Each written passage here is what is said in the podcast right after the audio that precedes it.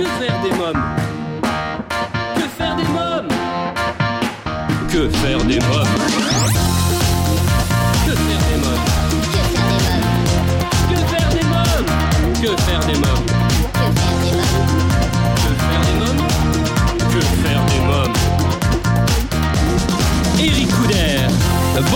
Tous, bienvenue, c'est Eric Couder, des invités, des actualités, des sorties pour la famille et c'est absolument tout ce que vous pouvez retrouver chaque semaine à la radio et en podcast en écoutant votre émission Que faire des mômes.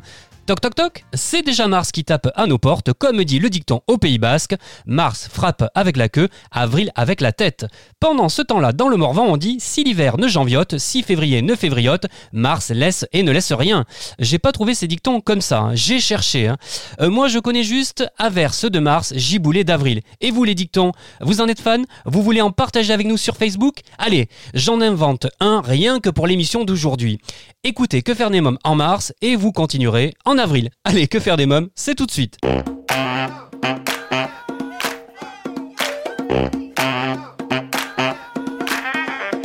Cette semaine, donc, faire des mômes, une émission spéciale. Dans la foulée de l'affaire Olivier Duhamel, la parole de centaines de personnes s'est libérée et le hashtag MeTooInceste a vu le jour sur les réseaux sociaux sur le modèle du mouvement hashtag MeToo. Des milliers de tweets ont été publiés ces dernières semaines.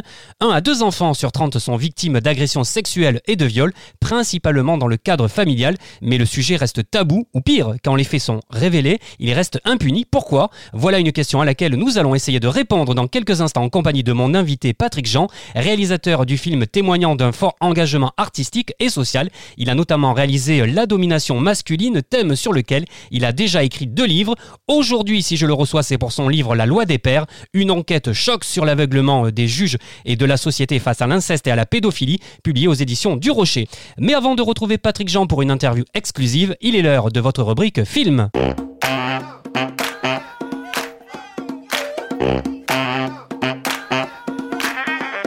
Cette semaine, je vous parle du long métrage d'animation japonais Dragon Guess Your Story de Tagashi Yamazaki, disponible sur la plateforme de streaming Netflix. En digne fils de son père, Lucas décide d'aller sauver sa mère des griffes d'Erebos, le fou, mais il lui faut euh, d'abord trouver l'élu capable de brandir l'épée zénitienne. Je vous propose de découvrir un extrait musical du film. C'est pas vrai. Le héros, ce serait moi Si je trouve l'épée zénitienne, je pourrai fermer les portes du monde des ténèbres. On a bien vu que tu arrivais pas tout seul. Tu es toujours en vie. De nouveaux amis, des adieux, d'innombrables épreuves et un redoutable adversaire. Découvrez le film d'animation japonais Dragon Guest Your Story à partir de 8 ans exclusivement sur Netflix. Avec le mouvement hashtag MeToo, la parole des femmes s'est libérée, celle des enfants reste interdite. Mon invité Patrick Jean publie aux éditions du Rocher La loi des pères, ce livre témoignage à l'appui révèle les causes, les mécanismes et les conséquences de ce silence. On en parle avec Patrick Jean maintenant.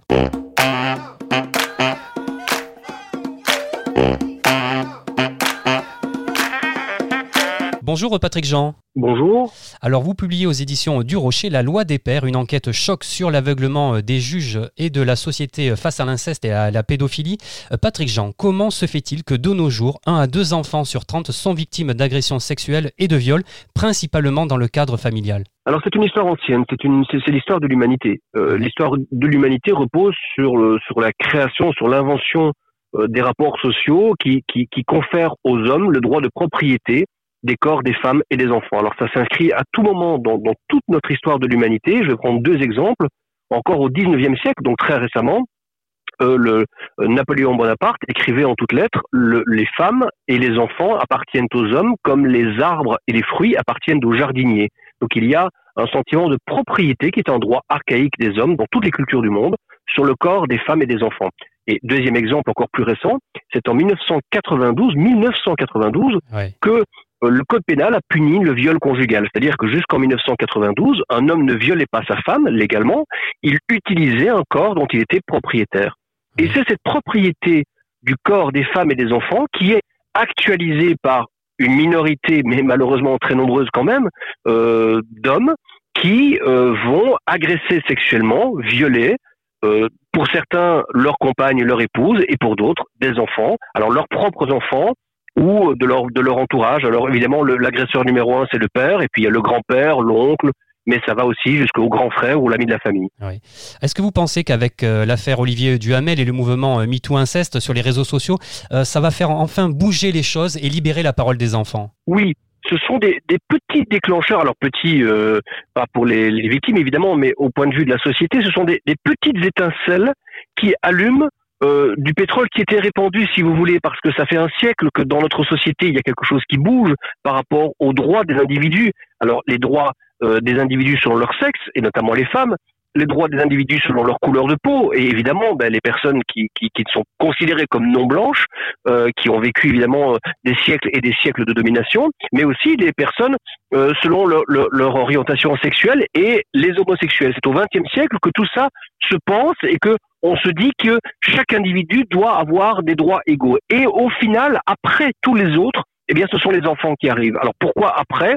Notamment parce que les enfants, ils ne parlent pas. Ils font pas d'association, ils font pas de manifestation, ils font pas de pétition. En latin, enfant, infans, ça veut dire celui qui ne parle pas. Si j'ai bien compris, donc ce silence autour de ce sujet qui reste tabou, euh, c'est qu'il y a un lien avec notre histoire et notre culture hein, aussi. Hein. Absolument, notre culture est toujours une culture patriarcale. J'ai appelé mon livre La loi des pères. C'est pas le père au sens de papa, euh, c'est-à-dire l'adulte masculin qui s'occupe de ses enfants, qui les aime, qui les éduque. Non, c'est la position politique. Alors, traditionnellement, il y a le père de famille qui a autorité sur sa famille et propriété, comme je vous l'ai expliqué, qui est le représentant. Alors, dans l'ancien régime, c'était le représentant du roi, c'était dit en toutes lettres, hein, il représentait le roi sur la famille, le roi étant le père de ses sujets, remplacé par un président qu'on appelle le père de la nation, c'est toujours le même terme qui est employé. Le roi était le représentant de Dieu le Père. Dans, dans tous les monothéismes, on considère que le, sommet de la pyramide, ben, c'est un Dieu unique et c'est un Père. Il est masculin et on, l'appelle mon Père. Ainsi que ses représentants sur Terre. Les curés, on les appelait mon Père. Le mot abbé en arabéen veut dire papa, le mot pape aussi. Et puis, dans le monde du travail, euh, il y a toute une pensée euh, du patron d'entreprise comme un père sur ses employés. Ça s'appelle le paternalisme. C'est toute une pensée euh, politique de la fin du 19e siècle. Et puis, il y a d'autres exemples. Dans le patinage artistique, quand il y a eu des scandales, j'ai été frappé d'entendre les victimes parler de leur coach, de leur entraîneur, comme un père spirituel, un père de substitution. Et donc, la position politique du père, c'est celle qui régit encore toute notre société et qui, de temps en temps, est actualisée. Alors, quand je dis de temps en temps, c'est entre 3 et 6 des enfants qui en sont victimes, c'est quand même beaucoup. Qui, donc, un droit qui est réactualisé dans le viol, dans l'agression sexuelle des enfants. Mais évidemment, cela passe aussi par toutes les maltraitances des enfants. C'est-à-dire l'idée qu'on puisse euh, tout à fait légitimement agir avec des enfants euh, uniquement sur l'autorité, sur le pouvoir et parfois aussi sur euh, ce qu'on a appelé des violences éducatives, qui n'ont rien d'éducatif d'ailleurs, mais qui sont des, petites violences quotidiennes qu'on fait aux enfants, qu'on n'oserait plus aujourd'hui, par exemple, faire contre des employés dans une entreprise. On se retrouverait immédiatement au prud'homme. Alors Patrick Jean, ce qui est totalement aberrant, c'est que l'on se serve du syndrome d'aliénation parentale euh, devant les tribunaux pour exonérer les agresseurs, voire mettre en accusation les mères et les personnels de santé qui les signalent. Ça, j'ai trouvé ça, mais vraiment aberrant, quoi. Alors c'est une idéologie qui vient d'auteurs pédocriminels américains euh, des années 1980, qui ont en fait retranscrit une vieille idéologie du 19e siècle, notamment en France.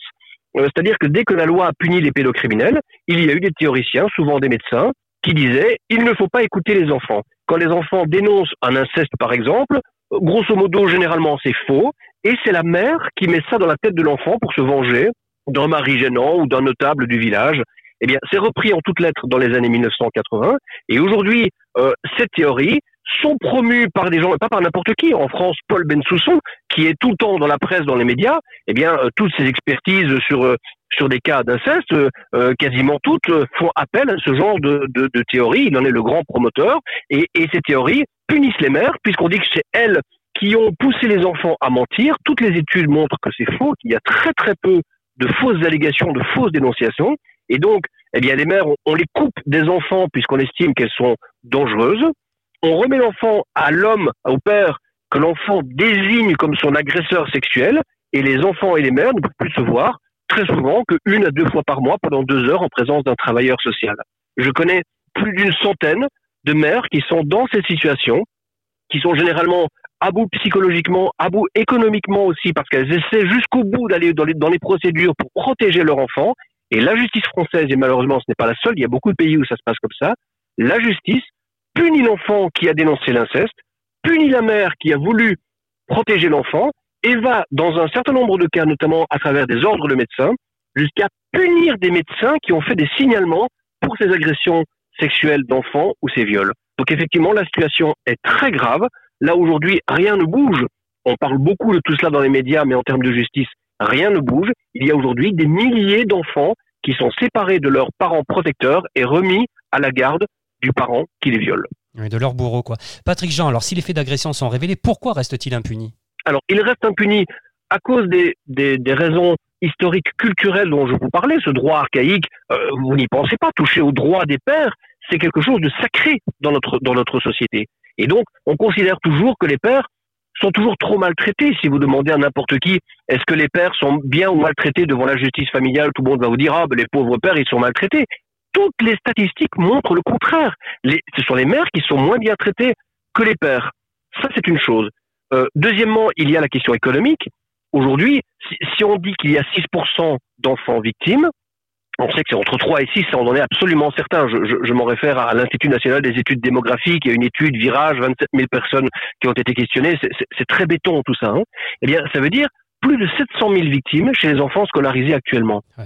Euh, si vous multipliez par deux, parce qu'il y a les, les adultes dont les, dont les dossiers pourraient encore être instruits par la justice, ça fait 1 500 000 dossiers. Eh bien, aujourd'hui, 70% des plaintes sont classées sans suite par les parquets. C'est-à-dire que la justice ne veut pas prendre en compte tout cela, elle ne veut pas instruire ces affaires, tout simplement parce qu'elle n'en a pas les moyens. Donc on préfère faire confiance à des gens comme M. Paul Bensoussan, qui viennent dire non, mais vous savez, c'est sans doute euh, une histoire d'aliénation, sans doute que c'est l'enfant qui a fantasmé, la mère qui lui a mis des choses dans la tête, pour ne pas voir la réalité de l'inceste en France, qui pourtant est mesurée tout à fait officiellement. Oui, mis dans la tête et même, même euh, dire qui, euh, que c'est la mère qui a violenté les enfants aussi. Hein. J'ai lu ça hein, dans votre livre. Ah, mais bien entendu, parce qu'on considère que c'est une violence que, psychologique que la mère fait à l'enfant en le poussant à dénoncer des incestes qui n'existeraient pas.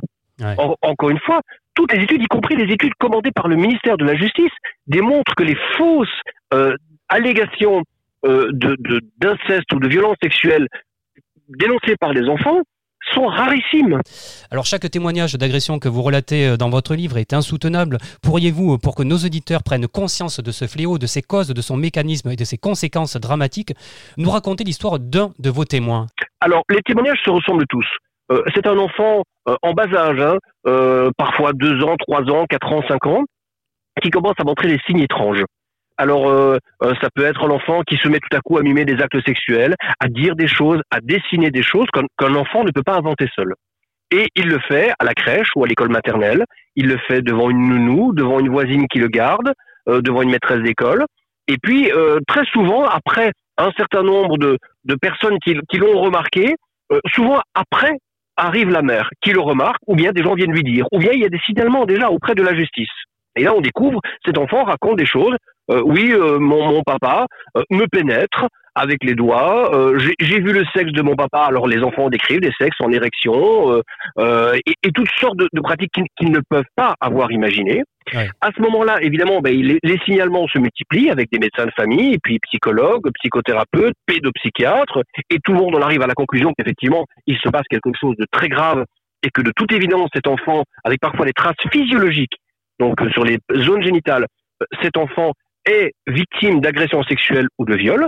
Et puis, à ce moment-là, il y a des plaintes qui sont adressées à la justice et le parquet, eh bien, tout simplement, 7 fois sur 10, met ces plaintes à la poubelle.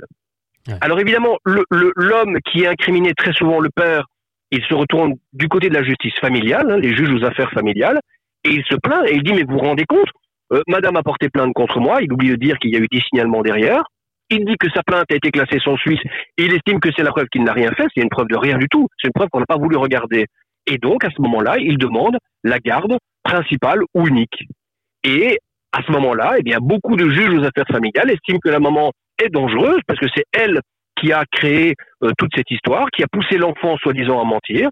Et donc, eh bien, on dit, ben, madame, votre enfant, il ira chez monsieur et vous le verrez une fois ou deux fois par mois pendant deux heures en présence d'un travailleur social pour être certain que vous ne mettez plus les choses dans la tête de votre enfant. Voilà comment ça se passe.